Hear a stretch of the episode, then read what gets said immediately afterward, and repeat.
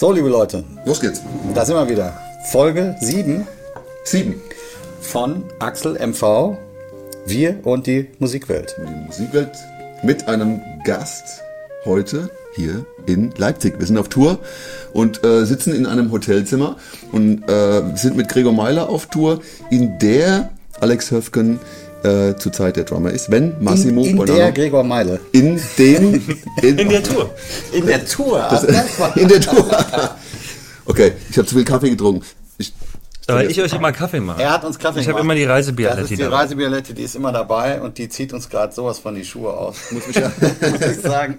Ich habe heute noch Anfänger. keinen Kaffee ich bin gehabt. ja eh schon aufgeregt, weil du dabei bist. Ich bin immer aufgeregter, wenn Gäste dabei sind. Wir machen das noch nicht so lange. Ich bin aufgeregt, weil du ein Notizbuch hast und ich denke, Was jetzt steht da kommt drin? was. Ja, Wir machen Rhythmusabfrage heute. okay. Da so Ja, da habe ich jetzt schon verloren. Nein, ähm, wir sind in Leipzig, wir sind auf Tour und haben gedacht, wir nutzen die Situation, dass du, lieber Alex, am Start bist, äh, weil wir über ein Thema sprechen wollen, wo du mega exemplarisch bist.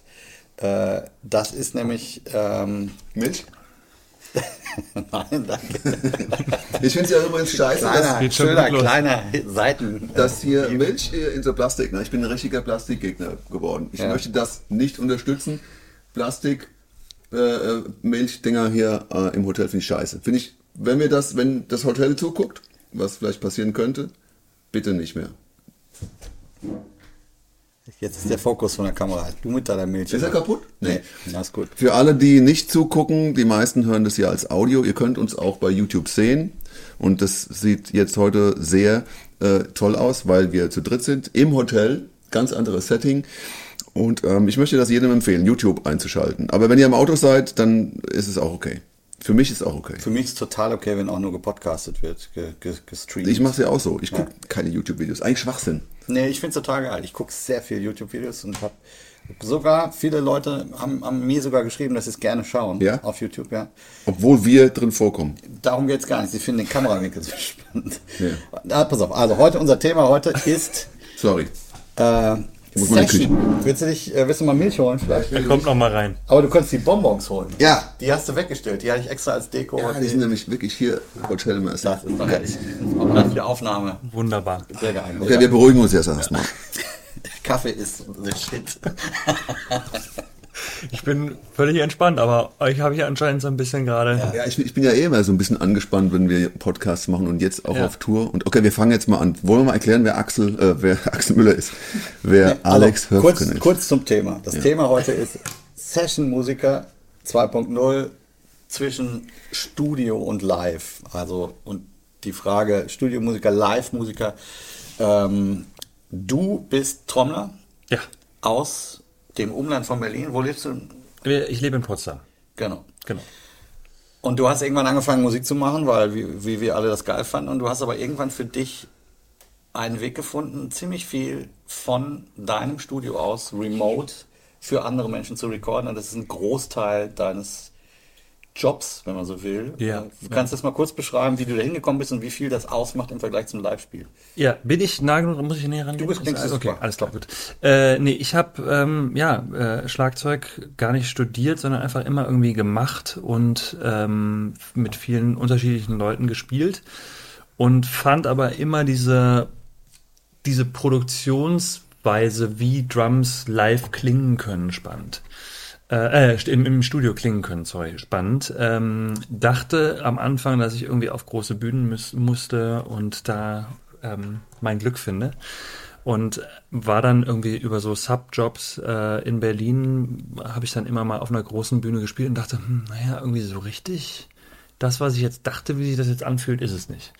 Und dann habe ich äh, mir irgendwann Mikros gekauft, ähm, weil ich diese ganze Studio-Ecke immer spannend fand, aber gemerkt habe, dass sich das Musikbusiness ja total verändert. Dass das, was wir früher kannten und was auch so ein bisschen die Vorstellung von Leuten ist, man geht mit einer Band in ein großes Studio, das findet äh, nicht mehr statt oder kaum noch statt.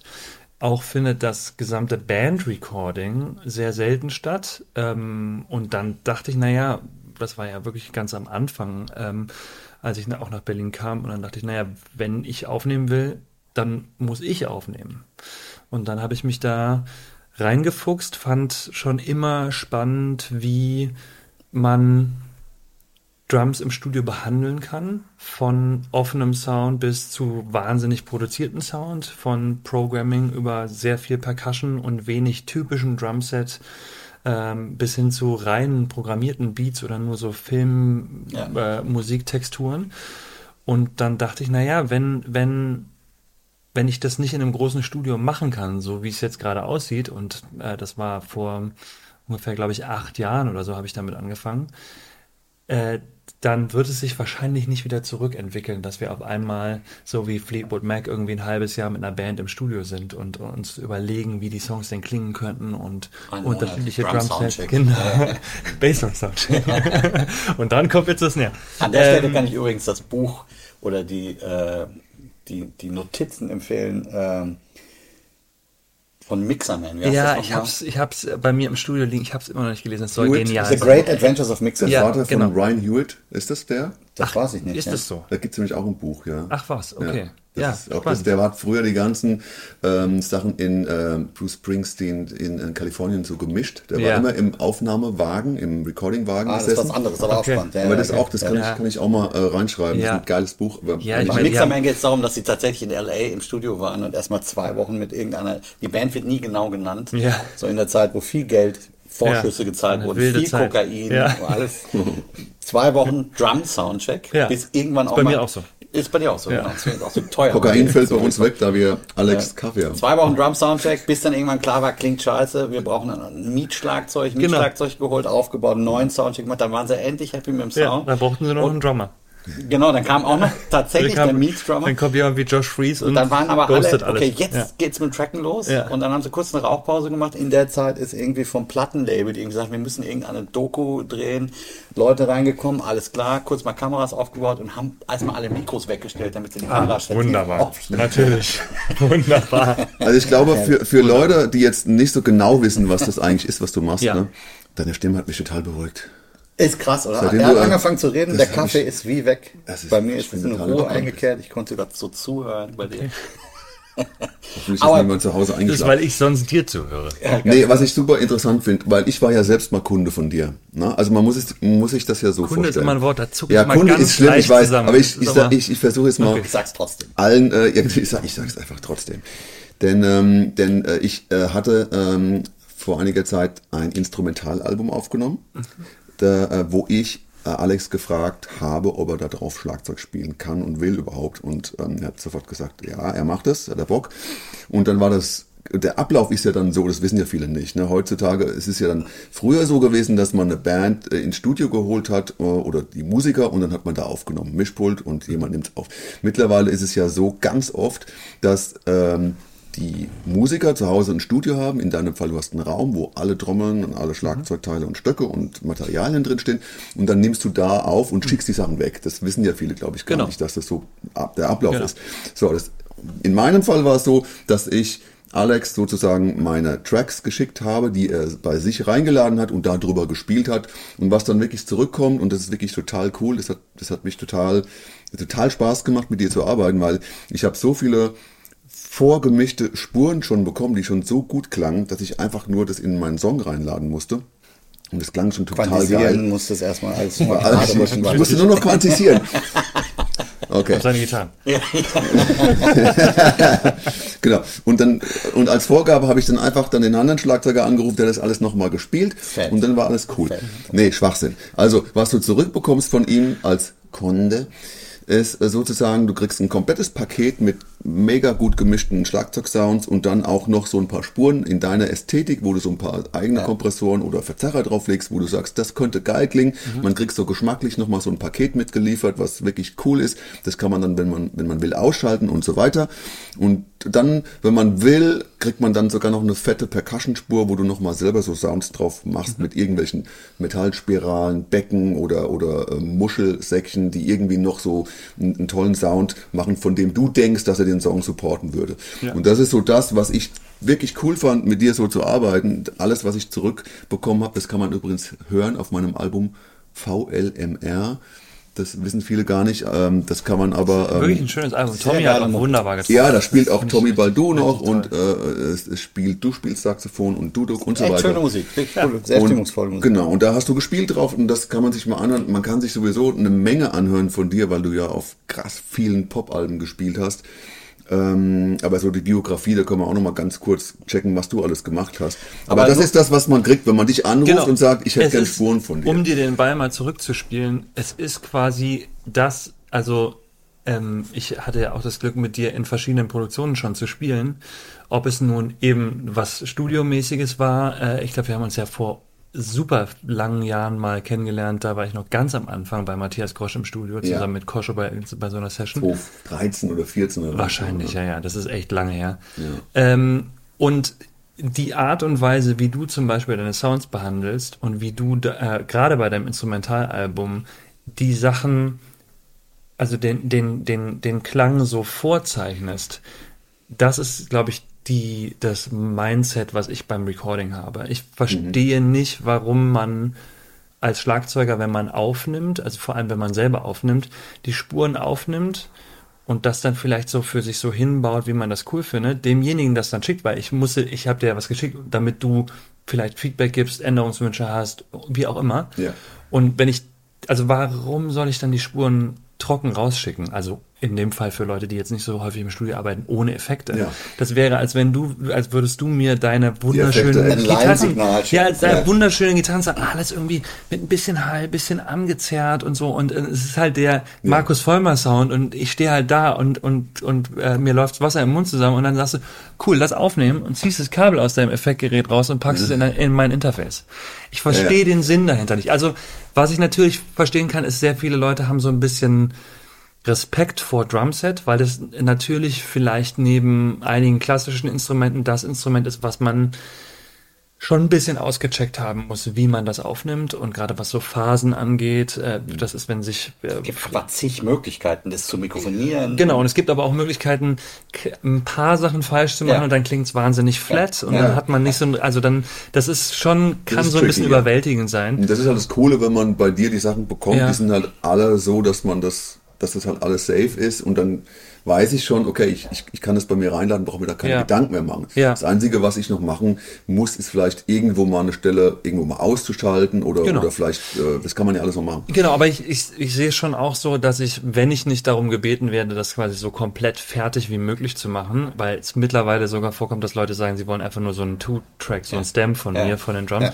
Aber in deinem Fall war es zum Beispiel so, dass ich schon so Sachen vorgegeben habe, wie ich das sehen würde, aber dir in den Spuren, glaube ich, immer noch die Möglichkeit gelassen habe, zum Beispiel mal einen verzerrten Raum auszumachen, weil es vielleicht ein bisschen zu doll ist. Ne? Also Genau. das heißt, die Grundsignale, die, die sollten schon, schon fett sein und alles andere ist dann eher ein Input, weil ich, ich finde, oder äh, gerade in der Remote-Arbeit, wenn ich jetzt mit äh, Produzentinnen oder Produzenten zusammenarbeite, die äh, mit einem Label zusammenarbeiten und einem Künstler und einem Manager noch dazu. Und das ist einfach unglaublich viele Meinungen, unglaublich viele Entscheidungen. Und ich habe das Gefühl, dass die Leute sehr dankbar sind, zumindest diese eine Entscheidung abgenommen zu bekommen, wie jetzt die Snare klingt, welche Hi-Hat ich nehme und äh, ob man jetzt, ähm, weiß ich nicht, noch ein, ein Sample unter die Snare packt oder nicht. Und deswegen mache ich solche Vorschläge auch, weil weil weil es mir dann beim Recording und beim selber hören, weil ich ja im Regel alleine arbeite, in der Regel alleine arbeite, will ich natürlich am Ende, egal ob ich den Song jetzt persönlich unglaublich mag, ich, ich möchte das ganz am Ende, bevor ich jemandem was schicke, dass ich das Gefühl habe, das macht mir Spaß beim Hören. Und deswegen mache ich teilweise auch aufwendigere Percussion Recordings, die vielleicht am Ende dann jemand einfach nur so mute und dann ist es halt gelöscht drückt, aber am Ende macht's, also mir macht es halt auch Spaß, einfach so was zu kreieren. Aber es ist, ich finde es total spannend, weil jetzt, ich versuche so ein bisschen auch die Leute abzuholen jetzt, die nicht wissen, was Remote Recording so, bedeutet ja. zum Beispiel und äh, was dieser ganze Prozess, worauf ich hinaus will. Also Remote Recording bedeutet, man recordet wie in deinem Fall entfernt von dem Produzenten. Genau, man wie Markus in Mannheim, wie genau, ich bei wie mir. Ich bei genau. mir auch. Ja. Wir sind zu Hause Ja. oder in unserem Proberaum und in unserem Studio, äh, recorden dort, ohne dass derjenige, für den wir das tun, der Produzent, die Band, Mhm. der Auftraggeber, der Kunde, äh, dabei sitzt. Mhm. Äh, man kriegt die Tracks geschickt und sagt, da drauf spiele ich jetzt das, was diejenigen von Ja. mir wollen. Und Ähm, dann schickt, haben wir ja gerade besprochen, schickst du die Tracks raus. In deinem Fall ist es ja jetzt super spannend, das machen andere Leute auch. Äh, ist da sehr viel Eigenanteil dabei, nicht nur des Spielens. Das ist ja ein Faktor, also was spiele ich. Kann ja sein, dass der Produzent sagt, ey, totaler Schwachsinn, du hast viel zu busy gespielt, es muss viel simpler sein, das ist ein Ding. Oder wirklich konkrete Dinge, Double Time, solche Sachen, solche musikalischen Absprachen. Das nächste ist die Mikrofonierung. Wie klingt überhaupt mal das Set? Wie klingt der Raum? Und das dritte ist diese Mojo-Frage, Effekte, ähm, du hast halt gesagt, so verzerrter Raum, äh, Trash-Mics, die mitlaufen, also alles, was so ein bisschen äh, dem ganzen Ja. Charakter gibt. Genau. Und äh, ich finde total spannend bei dieser ganzen Entwicklung, wo wir jetzt gerade sagen, das ist vielleicht jetzt eine moderne Art und Weise des, des Arbeitens, weil eben Studios art teuer sind, nicht mehr bezahlt werden, man selten mit dem ganzen Team in einen Raum geht. Dadurch verändert sich natürlich im Positiven wie im Negativen diese ganze Arbeitsweise. Und Ja, das, und auch die Musik selber. die Musik sogar. eben auch. Ja.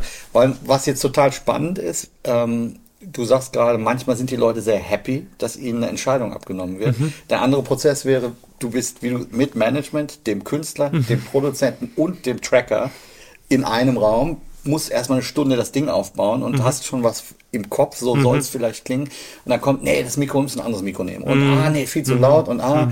Und du willst aber eigentlich einen Sound erreichen und dann reden alle mit und irgendwann resignierst und sagst, ich mache Dienst nach Vorschrift, spiele Rocco und fahre nach Hause. So ist es so, du bist bei dir zu Hause, bist alleine, triffst ganz viele Entscheidungen. Ja. Aus deiner Erfahrung, das ist alles dein Geschmack mit deiner Kreativität, mit deiner Idee und lieferst im einfachsten Falle einen Stereo-Track ab. Wenn das dann den Geschmack des Produzenten, des Künstlers trifft, ist das Bullseye-mäßig und sagen, den Typen rufen wir wieder an, weil der hat, der, den können wir für sowas mega geil anrufen. Die Wahrscheinlichkeit, dass das passiert, ist wahrscheinlich höher, schätze ich mal, als wenn man mit vier Meinungen in einem Studio sitzt Oh, 100%. äh, und irgendwelche Abbiegungen nimmt, die das alles eher verwässern, sozusagen. Ja. Das geht mir genauso, Ja. wenn Leute, bei mir ist es häufig so, dass Leute sagen, ich brauche Bläser. Ja. Und dann, ja, was denn für Bläser? Ja, keine Ahnung. Ja, wie? Ja, auf was Track soll ein Bläser drauf. Ja, Ja. was denn für Bläser? Ja.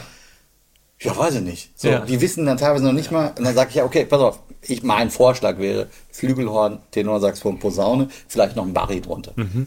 Okay, machen. So, und man könnte zig andere Sachen machen. Aber das ist natürlich das Schöne, wenn man mit Overdubs arbeitet, dass man, dass Genau. man im Zweifelsfall eben auch was schickt, was der, also Ah, ja, an- und ausmachen kann. Gen, Ja, weil, ja, genau. genau, da, da, also äh, sorry, wenn ich deinen Punkt nee. hier gerade äh, unterbreche, aber ähm, dieses Arbeiten, was ich ja auch mit mit Markus Tracks zum Beispiel gemacht habe, dass ich eben noch Layer darunter Ja. mache oder perkussive Sachen mache oder vielleicht mal auch ein relativ basic Drum Groove habe und da drüber aber noch mit einem entweder mit dem gleichen oder äh, anders prozessiert oder mit äh, einer, einer völlig anderen Klangfarbe nochmal Fills spiele oder sowas, die man dann zum Beispiel an und aus oder featuren kann Ja, oder so. genau.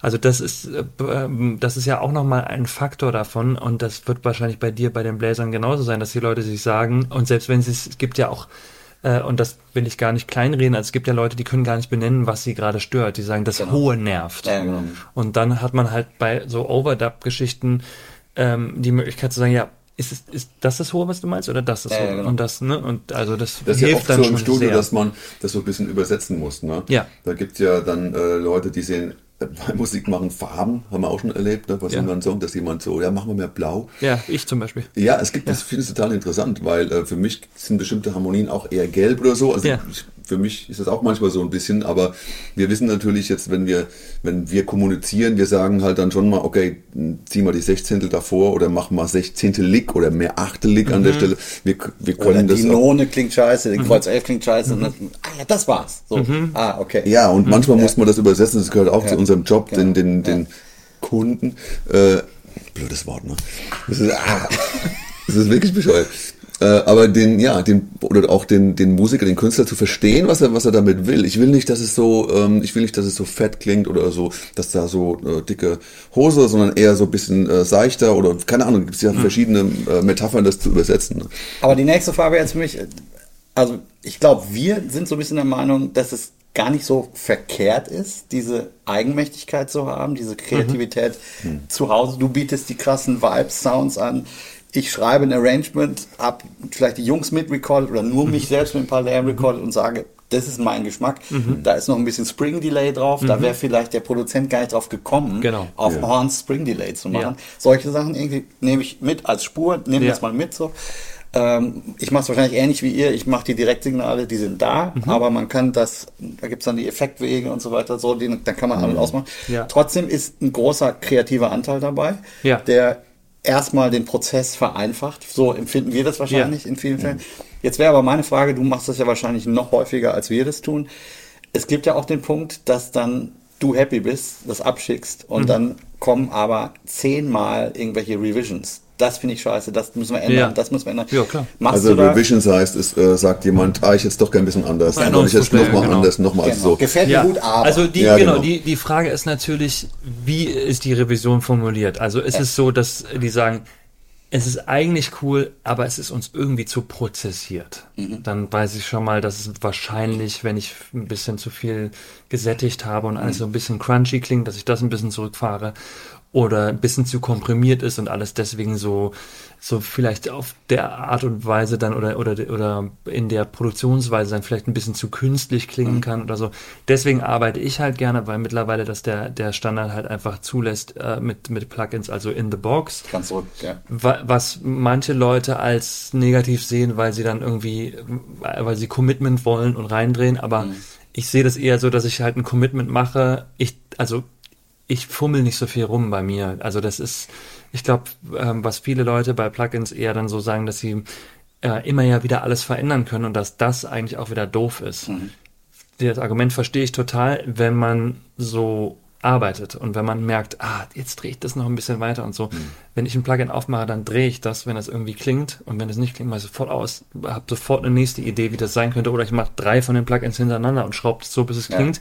Und dann fasse ich das eigentlich auch nicht mehr an, dann mache ich es vielleicht mal ein bisschen leiser oder ein bisschen lauter, aber Aber du hast ich die ein- Möglichkeit, als ich, einfach genau, ich hätte bei, bei so einer Revision dann zu sagen, okay, ich kann das zurückfahren Ja. bis zu dem Punkt, dass ich sage, ich schicke euch trockene Spuren. Äh, und mit trocken meine ich halt dann eben Ja. ohne jegliche Effekte. aber das ist und jetzt da nur der, der mir- Sound. Ich meine, das Spielerische auch. Genau, genau, das wollte ich nur sagen. Da fällt mir aber auf, dass die Leute, die am, am unsichersten sind mit ihrem Song oder der Produktion, die wollen meistens am äh, äh, die, die, die eine Vielzahl an Möglichkeiten haben. Also den trockensten Sound, das aufgesplittet haben, am besten noch die Hi-Hat einzeln aufgenommen, mal, weil man könnte die ja dann nochmal anders mischen und so. Und das sind aber meistens auch die Songs, bei denen es dann vielleicht am Ende so ist, dass man drei Monate später hört, ja, sie haben dann doch Pro Programmings genommen oder so. Und das ist auch okay, aber dann wir war, dann war quasi, dann, dann, dann war, war der Song und die Produktion eigentlich noch gar nicht so weit, Drums aufzunehmen. Und man hat sich das vielleicht in dem Prozess erhofft, dass ich die Arbeit abnehme. Dann war man aber gleichzeitig nicht ähm, mutig genug zu sagen, ja, okay, dann geben wir dem jetzt die Entscheidungsgewalt. Aber was das, was Thema spielerisch angeht, ja, also, na klar, ich meine, das ist dann, das kann auch anstrengend sein, wenn äh, Leute nicht genau wissen, was sie wollen und dann mit dir Runde um Runde drehen wollen. Das und das ist ist, die Frage, natürlich genau. einfacher, wenn dann eigentlich Leute im Raum werden, äh, wären und dann äh, man sagen kann, keine Hi-Hat, äh, wir brauchen eine tiefere Snare, wir brauchen oder eine Mhm. höhere Snare oder keine Tom-Fills oder wie auch immer, ne? Aber wie ist das Ähm, finanziell? Wir müssen jetzt ja keine krassen Ja. Äh, Summen nennen, Ja. aber du machst, bietest du quasi pauschal, sagst, das kostet so und so viel pro Song oder pro äh, äh, Session. Äh, ist diese Art der Revision damit einberechnet oder wie, wie gehst du damit um? Also es kommt äh, für mich, ähm, so fahre ich gut und so fühle ich mich wohl, ähm, äh, passiert es am besten, wenn ich äh, völlig abgesehen jetzt von Revisionen die die Budgets variabel habe. Das heißt, dass wenn ähm, ne, ich für eine Produktion angefragt werde, wo ein Major-Künstler mit der, von dem ich weiß, dass er weiß ich nicht, viel Airplay hat, große Tourneen spielt und so, dann ist natürlich der Satz ein anderer, als wenn mich Markus fragt und sagt, Ja. ich habe hier einfach sch- schön geschriebene Songs, ähm, ich will das jetzt verwirklichen, hättest du Lust darauf? Ähm, und dann ist es meistens so, dass bei den Leuten, bei denen ich arbeite ja dann meistens mit den Produzenten zusammen. Das brauche ich gerade nicht gendern, weil es ak aktuell Ja. nur Produzenten sind, mit denen ich zusammenarbeite. Ich freue mich über jeglichen weiblichen Input da, weil ich glaube, dass das echt eine Facette ist, die der Musik ein bisschen fehlt.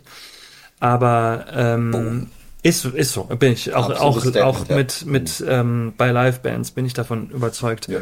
Ähm, und äh, die haben meistens eine Idee, wo sie hinwollen. Dann werden mal so Referenztracks geschickt. Manche sind sehr explizit im Vorprogrammieren der, der Demo-Drums, mit denen sie vielleicht das Songwriting erarbeitet haben, weil ja heute der Prozess zwischen Songwriting und Produktion völlig anders ist als früher. Früher wurden Songs häufig an einer Gitarre oder am Klavier geschrieben und dann ging man ins Studio, um dann daran zu arbeiten.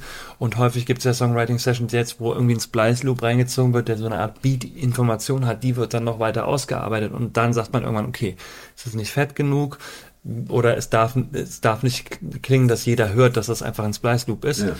Und und dann geht es darum, das zu recorden. Und dann ist aber meistens die Idee schon so ausformuliert und über die Jahre habe ich dann Splice Loop, ist, ist, wissen viele, glaube ich, auch nicht, so. ist was, was man im Internet kaufen kann. Und wie Genau. so ein Stockfoto, also ein Foto, das man, das jemand anderes fotografiert hat, das kann ich mal kaufen und kann, kann die Genau. Rechte nutzen für meine Produktion. Genau, Also, und es, und es kann hervorragend sein und es gibt auch äh, ähm, wahnsinnig äh, viele Produktionen, die sicherlich damit auch auskommen. Ja. Aber es gibt meistens äh, auch, oder bei, bei vielen Leuten eben auch den Anspruch, dass dann sich irgendwann von diesem Baukasten oder diesem einen Baustein sich so ein bisschen wegbewegt wird und man sagt, okay, der Song ist gut, weil am Ende ist emotionalisiert der ja die Personen, die das machen. Wir möchten jetzt hier noch was Menschliches mit dabei haben. Und das kann zum Beispiel auch sein, dass ich zu Programmings was mache ähm, oder oder wie auch immer. Aber also so diesen diesen Riecher habe ich glaube ich dann über die Jahre bekommen, dass ich auch so ein bisschen, auch wenn ich zum Beispiel Kommunikation nur über E-Mail mache, äh, so ein bisschen merke, ah okay, ah, die wollen dahin, okay, ah die Sängerin sagt, sie findet Billie Eilish cool, okay. Mhm. Das hat für mich schon mal eine, dann, dann klingt es bei mir wahrscheinlich schon mal nicht nach Ja. Besen oder nach offener Snare. sowas hilft halt immer, ne? Ja, Genau, so sowas ungefähr, hilft beim Eingrenzen. Und dann hilft auch psychologisch gesehen äh, so Revisionen in so einer Studio-Rate, also in so einer Gage, die man dann bekommt, so ein bisschen zu limitieren. Genau, zu sagen, das- ja. in dem Budget ist eine freie Revision dabei Ja, genau. dann sind die Leute, in, dann haben die nicht Pistole auf der Brust, dass sie denken, wenn ich jetzt von dem was bekomme, ist das Katze im Sack, dann muss ich das ja direkt haben. Ähm, oder, oder es sind zwei Revisionen, die frei sind. Dann kann man einerseits sagen, okay, die Snare ist mir viel zu tief. Die wollen wir hoch und trocken und wie auch immer.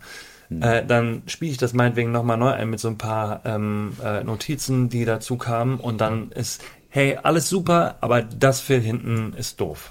So, und dann, wenn ich das offen lasse, habe ich das Gefühl, ähm, bei Leuten, mit denen ich ausschließlich über Mail kommuniziere, dass das dann so vom Hundertsten ins Tausendste Ja, ja, genau. geht. Und das ist aber manchmal sogar aus Respekt gegenüber der Musik gar nicht gut, den Leuten Genau.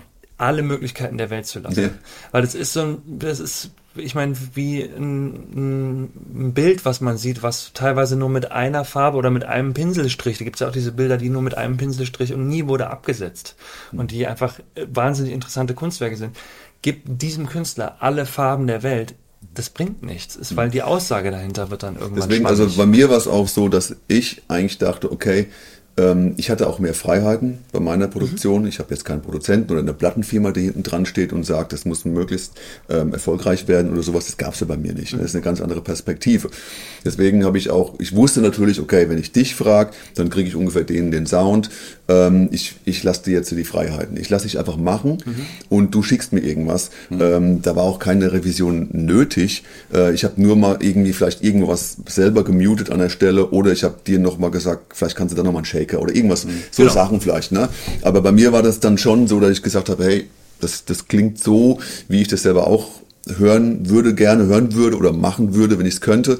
Und dann war das alles cool. Und, äh, und äh, dann weiß ich ungefähr auch, weil du ja auch produktionstechnisch, sagen wir mal so, ein bisschen dich auskennst, du weißt, du machst ja jeden Tag an deinem Computer, schiebst du äh, kleine Sounds äh, und machst Plugins auf, ne? also Effekte oder Ja. und du weißt ja schon, wie äh, ein Produzent arbeiten würde, du hast Ahnung vom Mixprozess und dann weiß man dann auch ziemlich oder man kriegt so ein fertiges Paket, das schon cool klingt. Ne?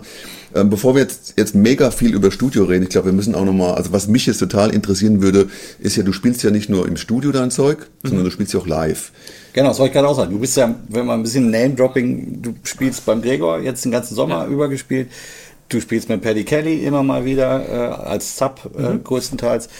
Sehr viele verschiedene Sachen und auch große Sachen. Also nur weil du am Anfang sagtest, du wolltest ni- nicht auf die große Bühne, das ist überhaupt nicht der Fall. Du machst die Fernsehsendungen, Your Songs und andere Dinge, viele f- stilistisch äh, umfangreiche Sachen. Also du hast auch auf der Live-Bühne wahnsinnig viel Erfahrung. Deine ja, Frage wäre hätte jetzt, ja genau, und, und genau dieser Unterschied. Wie ist dein Mindset, wenn du jetzt im Studio bist äh, versus ähm, Mindset live? Was, was ist, wo denkst du hin bei den verschiedenen Welten?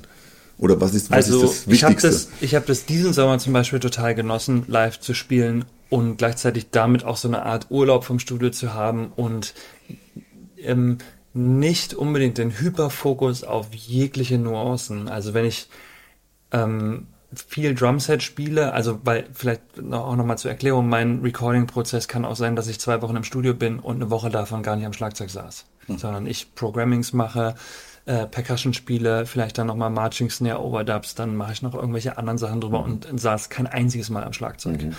Ähm, wenn ich aber dann Schlagzeug aufnehme, durch diese, ähm, durch diesen, durch diese Fokussierung auf den Sound, also sowohl von Mikrofonen, Instrumenten als auch dem, dem eigentlichen Touch, ähm, weil ich auch natürlich darauf bezogen sehr viel gelernt habe, weil wenn ich als Schlagzeuger die Becken ganz laut spiele, dann klingt das im Studio nicht gut und so, ne? Also der, der, der, der Studio, ähm, die, die Studio-Herangehensweise ist äh, da ganz anders und sehr fokussiert und das kann irgendwann bei mir auch mal dazu führen, dass ich denke, boah, ich möchte gern einfach mal auf der Bühne stehen und einfach mal Gas geben, so, Ja. ne? Und das hatte ich halt diesen Sommer ähm, äh, und das hat mir wahnsinnig viel Spaß gemacht, um einfach da den Fokus weniger auf jede einzelne Note zu legen, legen, sondern auf die Gesamtenergie des Songs oder den gesamten Bogen des Abends, des Konzertabends zu legen und eher meinen meinen Fokus, den ich sonst immer auf ganz viele winzige Teile habe, also Ja. vom Sound kreieren bis hin zum so exportieren, dass du das kriegst und aufmachst und alles schön ist, weil das ist ja auch nochmal ein, ein anstrengend, oder was heißt anstrengender, aber auch ein Teil ja. des Ja, der, der au- auch schon ein bisschen Gehirnkapazität fordert. Und da ist eben der Fokus dann viel mehr auf, ach, stimmt, jetzt ist es so ein bisschen wie in einem Studio, wo ich wäre, wo ich kein Mikrofon aufstelle, kein Kabel ziehe, nichts irgendwie mache, nicht mal auf Record drücke, sondern einfach nur warte, bis ich den Klick höre und bis es losgeht. Und das ist halt dann ähm, auf der Bühne toll und ich meine, mit, mit euch zu spielen bei Gregor und durch den musikalischen Gemüsegarten zu gehen, ist wahnsinnig spannend und total schön. Ich war halt, weswegen äh, das glaube ich schon so ist, dass mein Fokus immer wieder auf dem Studio dann gelegen hat. Ich war eine Zeit lang einfach nicht so glücklich mit den Live-Projekten, in denen ich war. Ähm, Habe dann gemerkt, dass mir das im Studio viel mehr Spaß macht, weil ich Warum viel. eigentlich? Ich war teilweise mit den falschen Leuten und den falschen Projekten unterwegs. Hat dich nicht äh, gefordert genug oder, oder hat, Sowohl als auch, ja. Also, ja, es hat mich nicht teilweise nicht so richtig gefordert, weil vielleicht auch die Musik nicht im äh, Zentrum stand oder es so ein bisschen egal war, ob wer, wer da jetzt spielt. Also nicht, dass Mhm. es jetzt eine Ego-Show werden soll, weil ich da am Platz sitze, sondern Mhm. es war einfach alles wahnsinnig austauschbar. Super viel Backing-Track und äh, da lief also sehr viel mit und ich hatte teilweise das also Gefühl, du ja, musst zum Computer dazu spielen? ja, selbst wenn ich jetzt hier vom Hocker falle, da lau laufen noch so viele Beat-Sachen mit. Ja. Also der Song ist jetzt geht, geht vielleicht für die Leute auch zum Verständnis der Kontrast, wenn wir jetzt über die Gregor Meile Band reden, Ja. könnte wahrscheinlich kaum größer sein Ja. zu einem Studiojob, weil es Ach so, gibt ja. de facto keinen einzigen Backing-Track. Es gibt bei Ja. einem Song einen einzigen Loop, Track, einen ja. Loop, der Ja. läuft. Sonst nichts. Ja, Und, das ist super. Und die meisten Songs sind auch ohne Klick, es sei denn, Ja. du gibst dir selber einen Klick So als Referenz, äh, als ja. Referenz. Aber es ist wirklich jetzt ein, eine sehr unmoderne Produktion, was das angeht. Das heißt, Genau. man hat ganz viel Freiraum, äh, letztendlich auch Feinheiten in puncto Timing zu entwickeln. Also wo Ja. Ticken schneller werden in der Strophe Ja. oder langsamer werden im Chorus Ja. oder solche Dinge können passieren, passieren auch bewusst teilweise. Ja. Also da, da geht insofern, glaube ich, für denjenigen, der das ausübt, am Schlagzeug, am Bass vor allen Dingen für die Rhythmusgeber, äh, ein ganz anderes Fach auf, Total. als wenn du im Ja. Studio bist und einfach Klar. meistens im Studio bei Popproduktionen äh, auf dem Grid sein musst in Ja. irgendeiner Form. Ähm, insofern ist es eine ganz andere Sache. Ein Interplay findet statt, was Ja. sonst nicht stattfindet. Du kannst kommentieren, wenn da ein geiles Gitarrenfill kommt, also diese Spontanität. Ja, ja. Das hat man meistens im Studio nicht, wenn man nicht zusammen aufnimmt. Ja. Es gibt ja auch die Situation, dass man als Band ins Studio geht und Basic Tracks einspielt, Ja. um so ein Feel zu capturen Ja, und ja. da drauf dann eine Produktion aufzubauen. Ja. Ähm, aber was ich jetzt spannend finde, nochmal, ähm, es hat sich für mich jetzt so rauskristallisiert, das ist bei dir wahrscheinlich genauso, bei mir ist es auch so, wenn man jetzt sagt, hey, ich will Studiomusiker werden, Mhm. so wenn man die Idee hätte, ne? Und äh, klar, man muss erstmal guter Musiker sein. Mhm. Wir hören jetzt raus, man muss natürlich sich auch mit Equipment auskennen. Man muss, äh, das ist ein großer Vorteil. In deinem Fall, du könntest gar nicht anders arbeiten. Du hast den Rechner, du bist in der Lage mit Pro Tools, mit welchem Programm Logic, auch immer, Logic in deinem Fall, zu arbeiten. Du hast Mikrofone, du hast die Kenntnis, welche Mikrofone es sind. Du, hast gerade über Phasen gesprochen, also ganz viel Insiderwissen. Mhm. Vor allem bei Drums auch den Raum. Ne? Das die ist Räumlichkeit, wichtig, genau. Dass der Raum hoch ist. Ex und so, also ja. Trommeln, Stimmungen, so ganz viel Zeug. Äh, das ist erstmal so ein technisches Ding, Mhm. ähm, aber darüber hinaus ist natürlich auch der persönliche Geschmack noch wahnsinnig entscheidend und ich glaube nämlich, das ist so meine Quintessenz von dem ganzen Ding. Ähm, Produzenten, Auftraggeber sind extrem happy, wenn sie jemanden gefunden haben, von dem sie wissen, wenn ich den anrufe, kriege ich ungefähr von da bis da so ein Style. Und der arbeitet so und so. Das geht schnell oder der braucht halt drei Tage länger, aber dafür ist es so und so. Und dann weiß man so, und dann sind es in meinem Fall, ich sage jetzt wieder das Wort treue Kunden, Ja. äh, weil die dann wissen, äh, äh, die, die rufen an, weil sie das kriegen. So. Ja. Und äh, das ist natürlich, glaube ich, eine Sache, die, das kann man nicht über ein Studium erreichen oder über, das ist, das sind Dinge, die erreicht man, weil man das mal gemacht hat, weil man mal die Möglichkeit Weil hat. einem das auch Spaß Weil macht. man- Ne? Ich verstehe auch jeden, äh, gerade Drummer, der ähm, sich vielleicht, äh, vielleicht gab es, glaube ich, jetzt während der Pandemie auch viele, die sich eben ein bisschen Equipment gekauft haben, Ja. um sich aufzunehmen und dann aber gemerkt haben, dass das einfach äh, also ich, ich, wie gesagt, ich verstehe jeden, dem das keinen Spaß macht, weil ähm, bei mir ist es nicht so. Ich liebe das äh, wirklich und ich, äh, ähm, ich ähm, habe auch teilweise dann während ne, ich viel live unterwegs bin, denke ich, geil, nächste Woche freue ich mich wieder aufs Studio, weil ich dann mein, mein Ding machen kann oder habe irgendwie schöne Songs, auf die ich äh, trommeln soll. Das ist und auch so, der Kontrast. Ich glaube, so wenn du weißt, okay, ich habe jetzt Live-Shows, da kann ich wieder mal diese andere Welt schnuppern. Ja. Äh, und dann bin ich wieder vielleicht unter der Woche ein paar Tage im Studio und dann am Wochenende vielleicht Genau. wieder irgendwo live. Ich meine, also ich persönlich mache das ja auch im Studio, dass ich sehr viel in meinem Keller sitze, da stundenlang. Und ich freue mich einfach auch, wenn es dann Kontrast gibt. Ne? Also wenn ich dann am Wochenende Absolut. wieder unterwegs bin, Ist auch, bei, bei rauskomme. Drums ist es vielleicht noch spannend, dass es auch noch ein spielerischer Kontrast ist. ja, ja. weil die Art und Weise, glaube ich, wie äh, wenn das jetzt nicht eine Live-Produktion ist, wo sehr viel Backing-Track mitläuft und Sample-Pads und sowas sind, ist natürlich häufiger dieses Prinzip, ähm, wir fangen eine Strophe an, wir spielen eine Hi-Hat, es kommt der Chorus, right backen. ja. Das Konzept kann in vielen Fällen live funktionieren. Im Studio killt mich das. Ah, okay. Wenn halt klar ist, also wenn wenn wenn klar ist, okay, ähm, so so so komische Dogmen. Okay, es ist eine Ballade, eine tiefe Snare. Okay, äh, es ist Chorus, klar gehe ich aufs Right Back. Warum? Klischee. Wer sagt das? Ja. Ne, und ich glaube, dass da, äh, und deswegen meine ich auch, dass es eben teilweise Songs gibt, die bekomme ich und vielleicht hat derjenige vorgestellt, ich schicke das Alex, weil der nimmt Drums darüber auf. Vielleicht nehme ich aber gar keine Drums darüber auf, weil ich einfach eher natürlich mit akustischen Signalen arbeite und ich glaube, was der prozentuale Anteil ist, äh, jetzt nicht der reine Beatmaker bin, der einfach nur mit MIDI arbeitet oder so, aber das verfließt alles in meinem Raum zu einem und deswegen ist mein Raum auch so, also deswegen arbeite ich da auch so gerne und lasse sogar mittlerweile lieber Leute zu mir kommen, als dass ich zu denen fahre. Ah, das geht auch, ja. Okay. Weil, äh, äh, weil das passiert jetzt häufiger auch, w- weil dann bin ich irgendwie bei jemandem im Studio und denke mir, ah ja, das ist diese eine Metallplatte, ja, die ist halt jetzt im Studio, Ja, kann ich euch nächste Woche schicken oder so. Macht Sinn, und zu dir zu gleichzeitig kommen, ja. ist dieser, dieser Workflow halt auch so, dass ich Der Alex weiß, macht sehr guten Kaffee auch. Also ist vielleicht ein Grund mehr. Äh, man ist am Anfang dann aber- sehr äh, hibbelig, ja, aber ist so sehr hibbelig wegen der Musik. Irgendwie, ne? Aber wenn er anfängt zu Schlagzeug zu spielen oder zu reden, schläft man ein, später ist der Track fertig. Ähm, also, aber das ist ja, ähm, genau, bevor ich den Faden, weil ich wollte Entschuldige, was, ja, äh, ich hab ähm, nee, ich habe jetzt auch so zehn Fragen im Kopf, weil ich das auch immer super spannend finde. Auch, ich denke immer so auch an jüngere Drummer, die jetzt so ähm, vielleicht noch nicht so weit sind wie du. Ähm, also ähm, das, was äh, weiter. wenn du, wenn du ähm, jetzt zum Beispiel einem jüngeren Drummer sagen würdest, ähm, was ist äh, die krasseste Herausforderung, wenn du jetzt aus dem Studio gehst und zum äh, Gregor auf die Bühne gehst? Was war für dich, also was würdest du einem jüngeren Schlagzeuger sagen, wenn du jetzt mit Gregor Meile oder mit einer anderen Liveband auf die Bühne gehst? Was ist, worauf müsstest du da wirklich achten? Was ist der Unterschied? Ich glaube, Gregor ist, wie du schon sagtest, der absolute Sonderfall. Weil Gregor war zum Beispiel für mich auch eine Challenge, weil er sehr spezifisch ist, was Tempi angeht, mhm. weil das teilweise wirklich sich in einem ein, zwei BPM-Rahmen fühlt sich ein Song für ihn viel zu schnell oder viel zu langsam an. Mhm.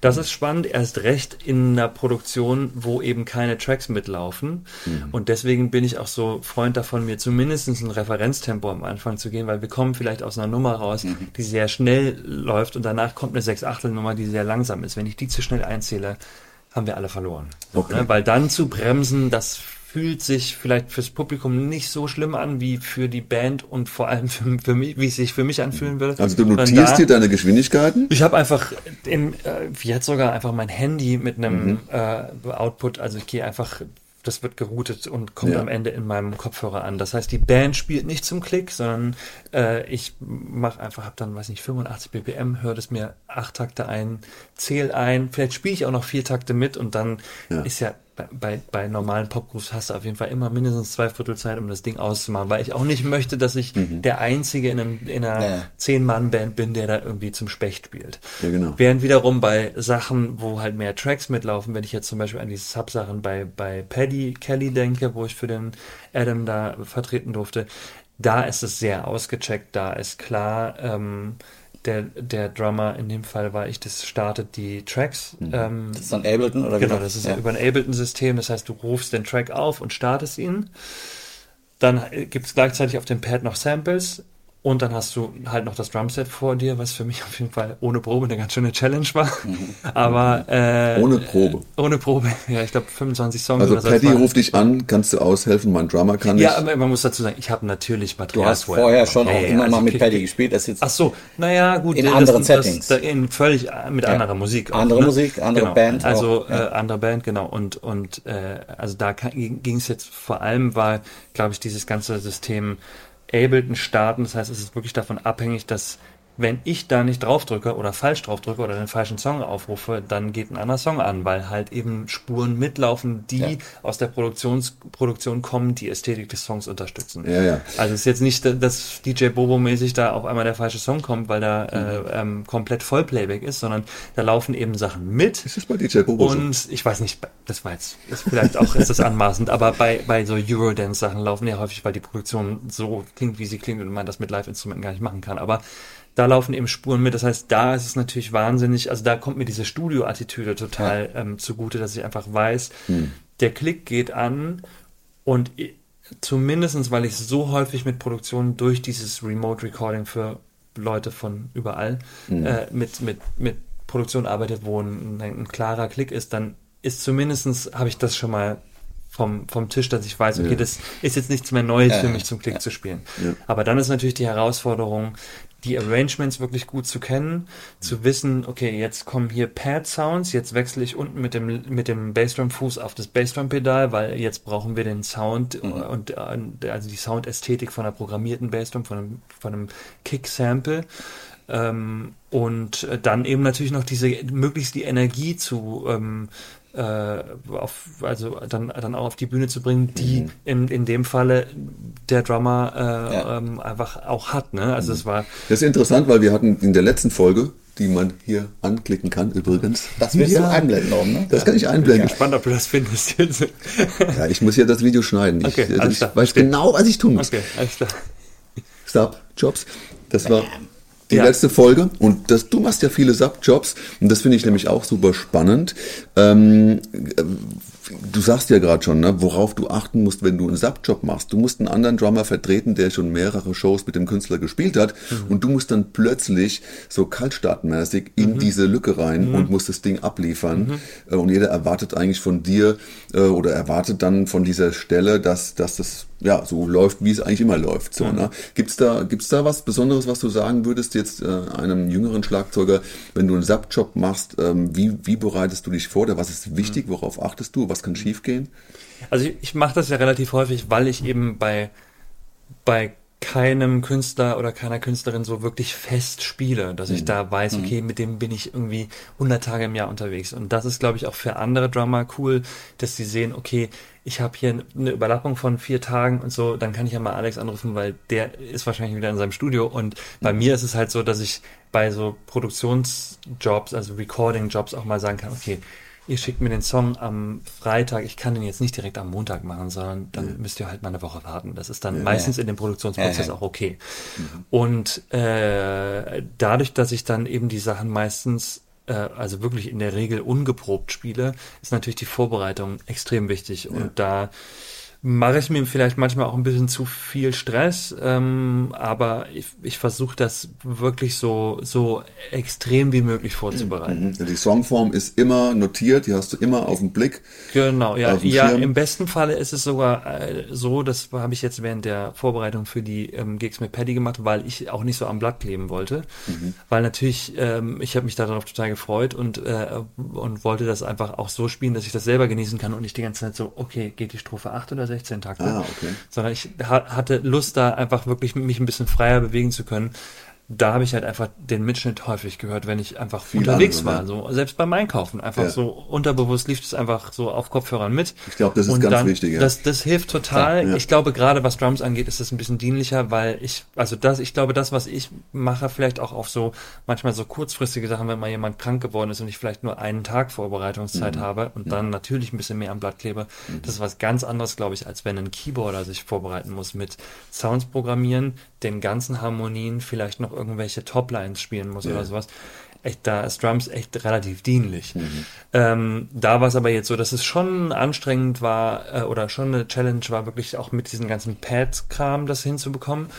Und ich meine, also bei, bei Paddy ist es halt so, Adam ist halt ein unglaublicher Schlagzeuger. Der ist, der hat mir vorher noch so ein, so ganz äh, nebenbei noch so einen GoPro-Mitschnitt geschickt, äh, wo ich von, von hinten auf sein Drumset sehe wow. und, Für und dich extra? Ja, für, das war halt super für Ach, mich als geil. Vorbereitung Super, ja. weil ich dann gesehen habe, okay, da oben links ähm, ruft er den Song auf und in der Mitte startet er ihn und hier unten sind die Pads, auf denen er spielt. Dann konnte Okay. ich das so ein bisschen abchecken und konnte dazu spielen. Ja. War natürlich aber auch trotzdem auch, wenn du halt jemanden hast, der A, ein Weltschlagzeuger ist und der aber das Ding auch halt eingeprobt und schon mehrere Male gespielt hat, war es halt dann auch so kurz so, okay, alles klar. Aber das ist cool, weil, weil, weil Pattys Schlagzeuger in dem Fall sich äh, darum gesorgt, dass du dich auch möglichst Ja. wohlfühlst. Ja, ja, ja, total. Also das ist auch wieder so ein Thema, was, was ähm, Hatten wir ja beim letzten Mal. Ne? ja, wie, enga wie, wie äh, engagiere ich jetzt meinen Sub? Ich finde, genau, die Verantwortung liegt auf beiden Seiten. Und das ist natürlich cool, wenn, Ja. wenn derjenige, der dich da als Sub äh, mit reinholt, dann sagt, okay, ich versuche dir so viel Informationen zu geben, damit du dich so wohl wie möglich Ja, fühlst.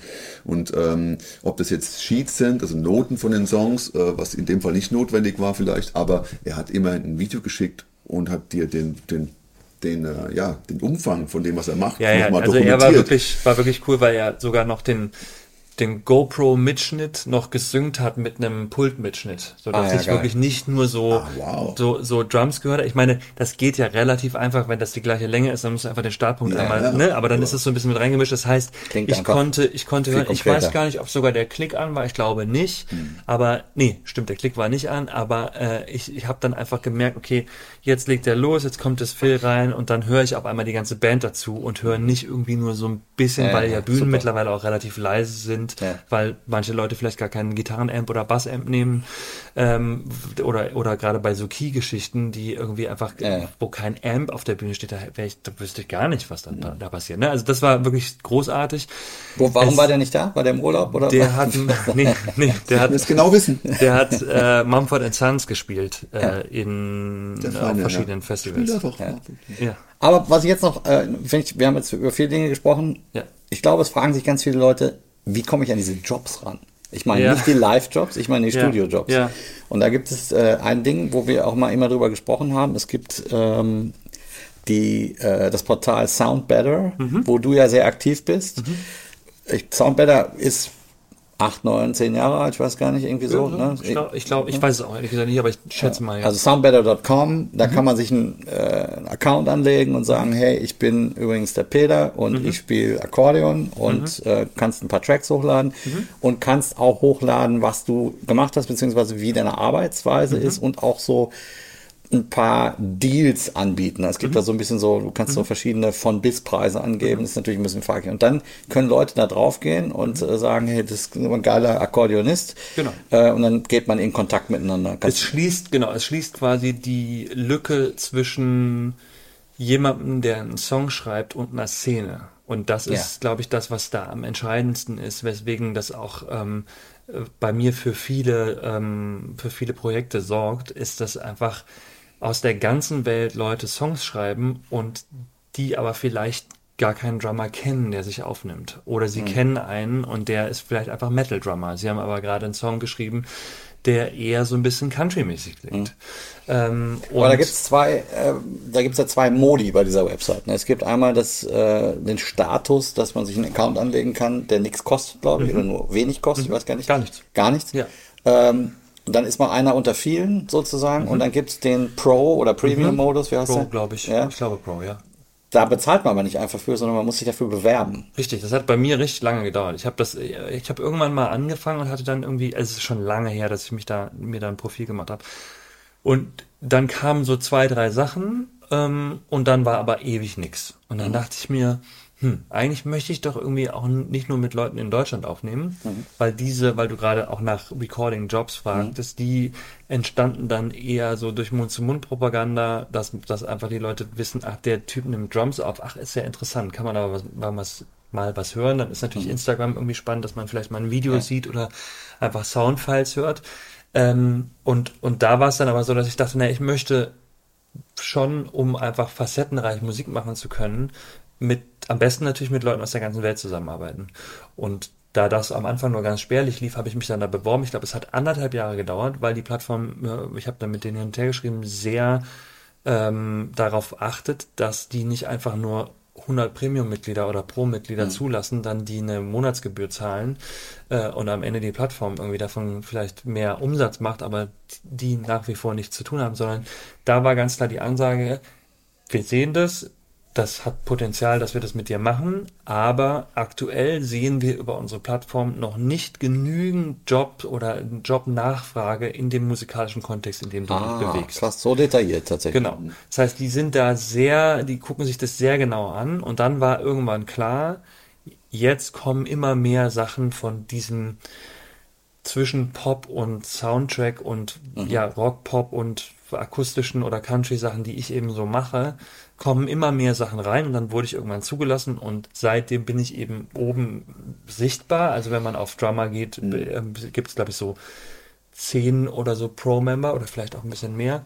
Und das wechselt sich, glaube ich, immer ab. Ich weiß nicht, wie da der Algorithmus das macht, mhm. das irgendwie äh, erste Reihe, zweite Reihe, dritte Reihe oder so. Aber ich glaube, je nachdem auch, wie viel man gerade gemacht hat. Ähm, und seitdem bin ich da eben sichtbarer. Und das ist natürlich für User, die nicht ewig nach Leuten durchforsten sollen, äh, durchforsten wollen, wen sie da jetzt nehmen wollen. Die gucken halt sich einfach an, okay, wen, äh, wer spielt denn da vielleicht Sachen, die eher in dem Pop-Bereich sind? Wer, oder ich, ich brauche Metal Drums und dann gibt es auch einen, tatsächlich ja. einen aus Deutschland, der auch sehr viel da macht.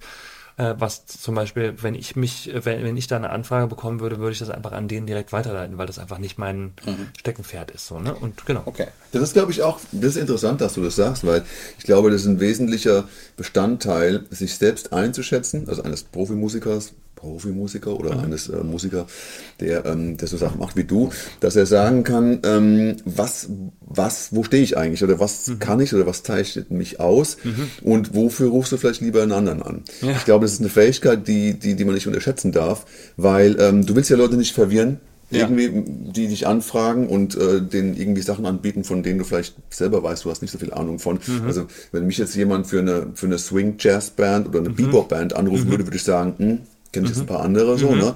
Ähm, und da hatte ich es auch mit Mario Garuccio ganz oft darüber, über das Thema, weil mhm. der auch äh, wirklich, ich sag mal so, wirklich sehr gut darin ist, sich selbst einzuschätzen. Mhm. Schlagzeugerkollege, mhm. falls Schlagzeugerkollege, ja, ja. sing mal einen Song und äh, jetzt gerade mit Milo unterwegs, der einfach immer genau weiß, was er kann und wo er mhm. gut drin ist und das auch dem Kunden gut verkaufen kann.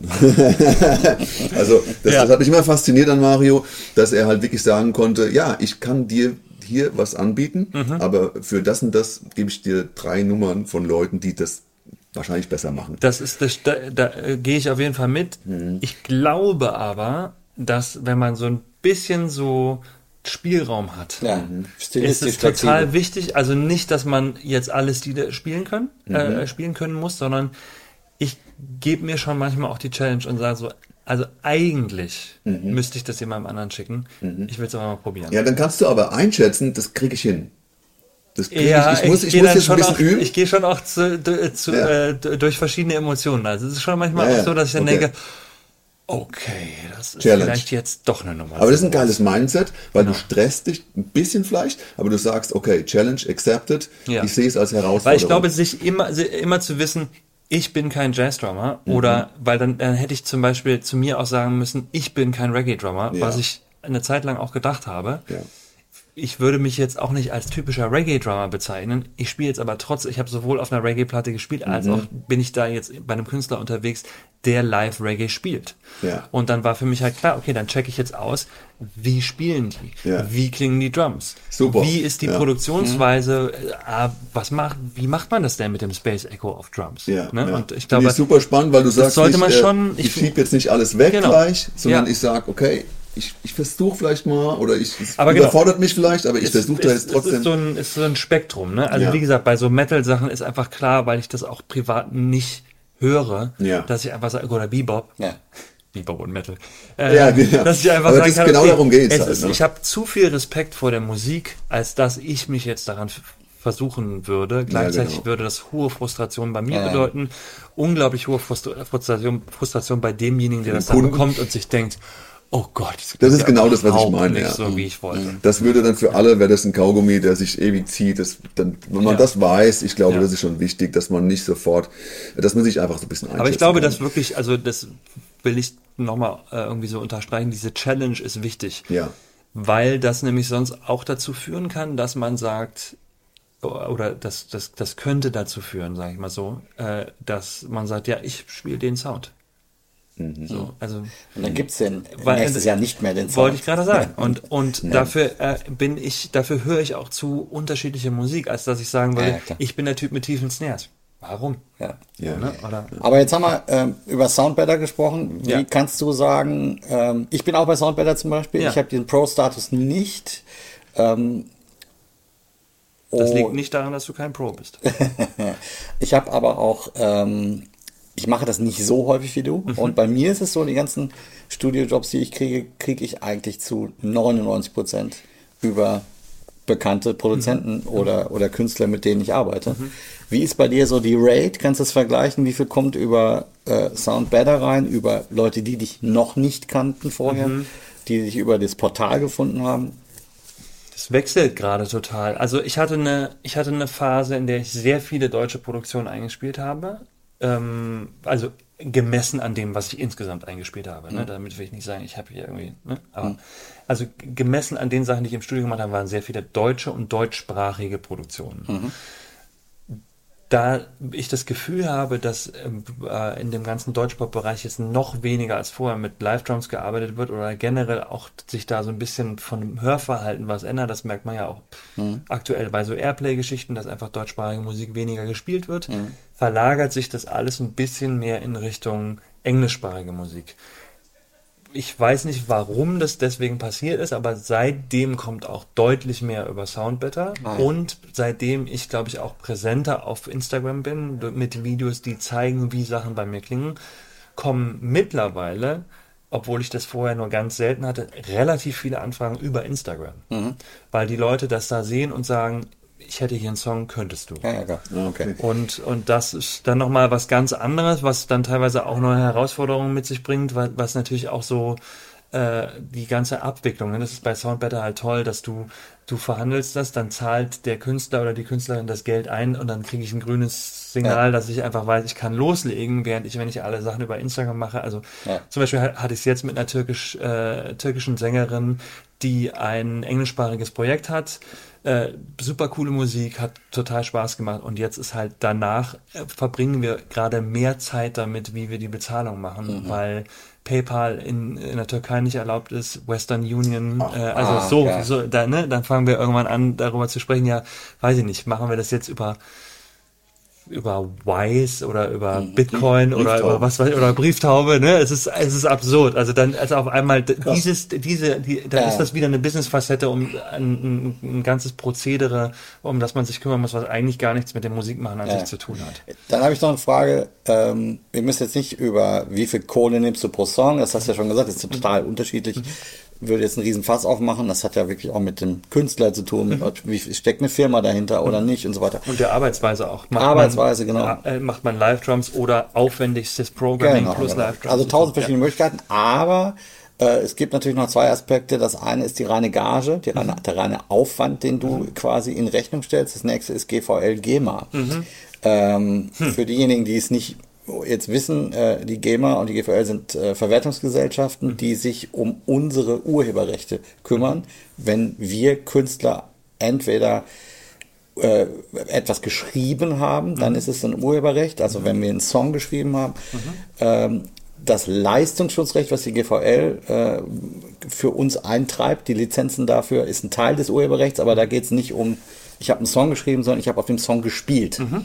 Äh, das ist immer ein Thema, was bei äh, äh, StudiomusikerInnen eben äh, anfällt sozusagen.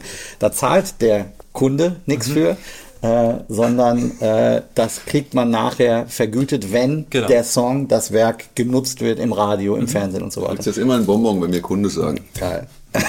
Wir haben es ja schon ein paar Mal gesagt. Ich wollte gerade sagen, gibst du mir das Glas und lässt die anderen einfach da. Ja. Jetzt da wäre jetzt meine Frage, es gibt ja so Themen Buyout, man Ja. dealt quasi ein Buyout und sagt, ich, ich sage jetzt mal die, die Zahl 1000 Euro, ich Mhm. mache dir eine Produktion, bekomme 1000 Euro, unterschreibe eine Künstlerkittung, wo drin Mhm. steht, meine ganzen Rechte gebe ich dir zur Nutzung, Mhm. du darfst, du oder dein Label, ihr dürft damit machen, was ihr wollt, ähm, verdient damit Kohle, Mhm. verkauft, streamt und so weiter. Du bekommst aber nur die 1000 Euro. Mhm. Das ist ein Buyout. Ähm, wie ist das heutzutage? Kriegst du auch andere Dinge angeboten? Kriegst du auch Beteiligung angeboten? Oder gibt es auch Situationen, wo deine Beats oder das, was du geleistet hast, so krass den Sound, Sound formen oder den Song formen, dass du sogar Arrangementpunkte bekämpfst bei der GEMA dafür? Hat, gibt es solche Situationen? Wie geht ihr damit um? Äh, also im Regelfall ist es so, dass äh, ich eine Gage bekomme für die Drums, die ich aufnehme und die diese Produktionen, wenn sie im Radio oder im Fernsehen gespielt werden, werden für mich dann GVL relevant. Ja. Das heißt, das ist auf jeden Fall was, was dann zwar immer lange dauert mit der GVL, aber was auf jeden Fall ein, äh, eine, eine Einkunft ist. Die Frage, was so, also Buyouts finden bei mir eigentlich nicht statt in der Hinsicht, dass die Leute sagen, gib mir mal eine Produktion oder halt ne, ein ganzes Ding und, und, und dann sage ich, ich hätte da irgendwie das, äh, da gab es vorher nichts und jetzt habe hab ich quasi die Produktion geghostet oder so. Ähm, es gibt auf jeden Fall Momente, in denen ich darüber nachdenke, darüber zu sprechen oder das zumindest mal zu, dafür äh, zu sensibilisieren, dass ich jetzt hier gerade nicht nur Bassdrum auf 1 und 3 und Snare auf 2 und 4 gespielt habe. Das heißt, dass gerade was das Programming angeht und so, und also dass, dass das ein schwammiger Bereich zwischen Komposition und Produktion sein Ja. kann. Und ähm, da denke ich häufiger drüber nach. Ich habe interessanterweise damit mal während eines äh, Interviews, was ich für Bonedo für die Online-Plattform gemacht habe, mit Sehr gut, dem mit dem. Drum, genau, mit dem Drummer von, von äh, den Deptones, der damals auch die Amy Winehouse Sachen eingespielt hat, der viel für Mark Ronson arbeitet und Mark Ronson regelmäßig ihm äh, Kompositionspunkte gibt, weil er sagt, ich wäre nicht auf den Groove gekommen und das ist einfach total geil. Und ähm, Cool. Ja, aber ich Äh, meine mit Buyout meine ich nicht. Für mich ist ein Buyout, wenn ich, wenn ich die 1000 Euro kriege Ja. und dafür spiele und Ja. trotzdem die GVL natürlich nachher bekomme, Ja. weil es ja mein Leistungsschutzrecht ist. Das ist das Buyout-Verfahren. okay, ach so, okay, das funktioniert, das passiert bei mir in der, in der Regel. In der Regel, genau, ja. ja. Aber es gibt ja auch Situationen, wo du zum Beispiel sagst, hey, eigentlich bräuchte ich dafür 2000 Euro, äh, weil das total viel, aber ihr könnt mir das nicht zahlen oder ihr wollt mir das nicht zahlen, warum Ach auch so. immer. Und dass man dann sagt, dann macht mir doch eine Beteiligung, eine Verkaufsbeteiligung. Das gibt's ja auch früher, gab's Mhm. das häufiger, dass man gesagt hat, äh, ich, wir zahlen dir 400 Euro Ja. äh, und wenn das Ding erfolgreich wird, Ja. ab Zahl X, äh, Doch, ich glaube, das gab's mal bei so ein paar Sachen. Äh, ja, ich erinnere mich an, Produktion, an eine, eine Produktion, Aber wo die Gage selten. etwas niedriger war und wir dafür aber als gesamte Studiomusiker alle Prozente an der Komposition bekommen. Also das findet selten statt mit, mit, mit, äh, mit Beteiligung. Aber es gibt durchaus mal wieder Produktionen, wo ich, wo ich wirklich denke, hier beim nächsten Mal würde ich, glaube ich, was sagen. Oder ich fange jetzt mal, das ist eigentlich ein guter Hinweis, mal Ja. zumindest die Leute dafür zu sensibilisieren. Ich glaube ja. Das ist immer das Thema. aber Ich kenne das auch gut, dass ich zum Ja. Beispiel ein Studio, also äh, einen Job mache. Ich bekomme das auch remote geschickt und so und dann Mhm. sitze ich vor dem Computer und merke, okay, hey, ähm, hier musst du eigentlich einen Doppelchorus machen. Also ich greife in die Form ein, in, in die Komposition. Ja, oder du greifst sicherlich auch nochmal deutlich in vielleicht Harmonie Harmonien und Melodie ein. Und dann Ja. sage ich vielleicht, hier lass Genau. mal da eine andere Bassnote Ja. drüber, weil ich oft auch den Bass einspiele bei solchen Sachen. Also Ja. ich krieg oft Jobs, wo jemand sagt, äh, gib mir eine E-Gitarre, gib mir äh, Akustikgitarrenspuren und einen Bass. Mache ich ganz oft. Ähm, und es können sogar noch Gesänge dazukommen. Also dann ist es so, dass manchmal, dass ich dann sage, okay, hier ist eine Stelle, da habe ich jetzt mal andere Akkorde gespielt, Mhm. weil halt einfach noch kein Bass drauf war. Ich habe mir andere Harmonien überlegt Mhm. und greife somit in die Komposition ein. Genau. Und dann ist halt oft der Fall, dass der Künstler sagt, okay, du hast jetzt den Song so mitgestaltet, dass Mhm. du eigentlich an der Komposition beteiligt bist und Ja. ich gehe mal Punkte bekommen. Jetzt Also ist natürlich bei Drums nochmal das Spezielle, dass äh, sehr viele ähm, Leute davon ausgehen, dass was, was keine Töne und Harmonien macht, keine Komposition macht. Das ist, Das ist unsere nächste Folge. Gute, äh, weil, da, weil das ist nämlich halt das Ding, dass halt viele davon ausgehen. Jetzt äh, haben wir aber gleichzeitig noch Musik, wenn man mal darauf achtet, wo Beat und Sound von Beats so relevant ist. Absolut, ist ja viel dass es eigentlich, als früher, also ja. Nimm mal ja bei Künstler- einigen relevanten Popsongs den Beat weg und der, der Song klingt Total. einfach Du, komplett du kennst ja auch Tom Misch. Ich hatte vor Ja. kurzem ein Video über ihn Ja. gemacht. Und bei Tom Misch, der hat da ganz lang äh, auf Soundcloud, das ist auch Ja. eine Plattform, Ja. wo man seine Musik posten kann, einfach nur Beats programmiert. Ja. Ja. Und, und Hip-Hopper Ja. haben sich da Beats geholt, um ihre Ja. Songs danach Ja. zu bauen. Ja. Und wie wild, das ist ja eigentlich, das hat eigentlich den Song gestartet, der Ja. Beat. Ne? Naja, das ist die Hip-Hop, die, die, die Hip-Hop-Attitüde, einfach Ja, einen Beat ja, zu nehmen und darauf nehmen und Samples darauf zu den Song, finden ja. und dann wird es am Ende ein Song. Ja, und wie wichtig ist das da? Ich meine, das ist die Basis. Ich würde mich mal aus dem Fenster lehnen und sagen, dass es bei manchen Songs 50% des Songs sind. Ja. Also Ja. nicht bei jedem, aber es gibt auf jeden Fall Songs, da sind, das wäre übrigens mal spannend, da eine Playlist zusammenzustellen von so Songs, Ja. wo man sagt so, ey, ohne diesen Beat ist der Song einfach Drop nicht it like it's derselbe. hot. Zum Beispielsweise. Ja, ja, es ist Äh, wirklich aber so. noch ein Thema zur GVL, weil ich das tatsächlich neulich ähm, hatte. Ähm, eine neue Erkenntnis, die vielleicht von Interesse ist für den einen oder anderen. Hallo, wenn, wenn die jetzt kommt, die du mir neulich schon erzählt hast, dann ja. Ich weiß nicht, welche ich dir erzählt habe. Ich bin gespannt. Äh, wenn du, wenn wir Tracks recorden, Mhm. haben wir unser Leistungsschutzrecht und dürfen das bei der GVL ja dann anmelden Mhm. und sagen, ich habe auf dem Song gespielt. Und dann gehst du da rein und ins Menü und machst Dropdown und kannst oder musst dann wählen, ob du Studiomusiker warst. Mhm.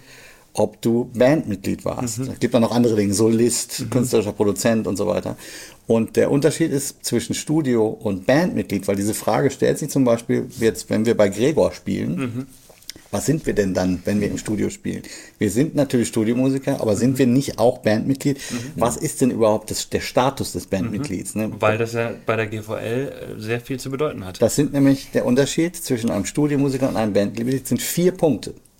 Also ein Studiomusiker kriegt einen Punkt, ein Bandmitglied kriegt vier Punkte bei der Auswertung. Das ist eigentlich super spannend und Ja. da ist einfach die Frage, wann Ich ist würde auch sagen, dass es eigentlich super ungerecht ist. Aber Also, das ja, ist, ja, die Frage für die GVL. interessant, wie man das, wie man das, äh, Das müssen aber wirklich alle kann. verstehen. Ne? Ja. Das müssen alle verstehen, die auf Platten spielen und im Fernsehen spielen. Wenn ihr euch anmeldet bei der GVL, unterscheidet ganz klar oder macht euch ganz klar, seid ihr Studiomusiker oder Ensemblemitglied, denn es sind vier Punkte Unterschied. Aber nicht bei der Anmeldung, sondern bei der Anmeldung des Songs. Ne? Bei der Anmeldung dem des Songs Song. bei der Genau. GVL auf der Plattform Genau. Artsys, Und die ne? GVL hat, da war da total cool, hat mir wirklich da äh, gut beantwortet. Die, der Unterschied ist der, wenn man in irgendeiner Art und Weise mehr als einen Buyout bekommt. Wenn man nur den Buyout bekommt, wenn ich nur die 1000 Euro bekomme, bin ich Studiomusiker. Wenn ich aber irgendwie darüber hinaus beteiligt bin an dem Erfolg des Produkts, äh, Und, wa und warum ist, wenn man am Erfolg des Produkts beteiligt ist, dann auch noch die GVL-Ausstattung höher?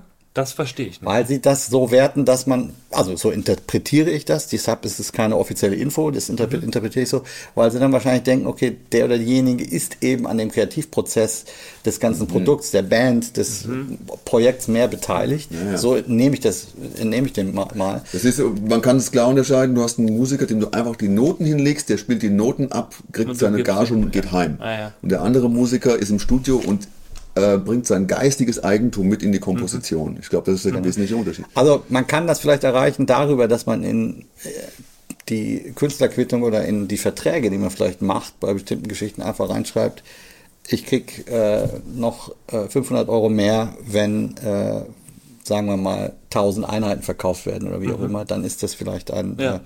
Äh, ein Status, der dann erreicht wird. Also wenn man jetzt wirklich nur Studioarbeit macht, ist es wahrscheinlich schwer zu erreichen. Aber Ja. wenn man als Band irgendwie spielt, sollte man es vielleicht mal mit beachten. Ja, irgendwie. voll. Ich glaube, der Alarm ist losgegangen. Wir müssen aufhören. Genau, wir müssen nämlich zum jetzt zum Soundcheck. Gig gleich, zum Ja. Soundcheck und zum Gig. Wir spielen mit wir müssen jetzt Meiler heute. abrupt abbrechen. Abrupt abbrechen. Aber vielleicht äh, Dank, muss der Herr Höfgen nochmal kommen äh, an anderer Stelle. Äh, denn es ist Unser Podcast sehr läuft ja die nächsten zehn Jahre. Kann umfangreiches durchaus passieren, äh, Gesprächsfeld, über den wir uns da bewegen, was du auch mit deiner Musikalität natürlich füllen kannst. Was ich übrigens cool finde, was ich unbedingt sagen wollte, ich finde es cool, dass du bei Gregor Meiler die erste Person bist, die größer ist als ich.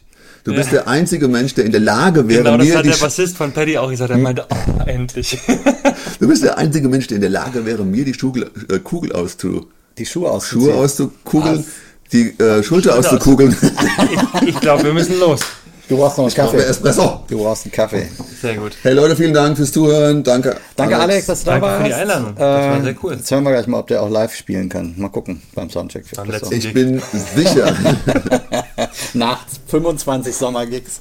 Ja. Äh, Sehr gut, Leute. Vielen ähm, Dank. Danke fürs Einschalten. Äh, wir haben es beim letzten Mal schon gesagt, für uns ist total egal, ob ihr uns abonniert oder äh, Macht's, nicht. macht's trotzdem Macht's und trotzdem. Ähm, die Glocke ab, äh, dingsen. Du weißt Bescheid, die Glocke. Geil, du kriegst gerade hier wie so ein Radiomoderator, wenn du so nah rangehst mit deiner geilen Nächste Frage, Superfound. Genau. Auf Wiedersehen. Tschüss.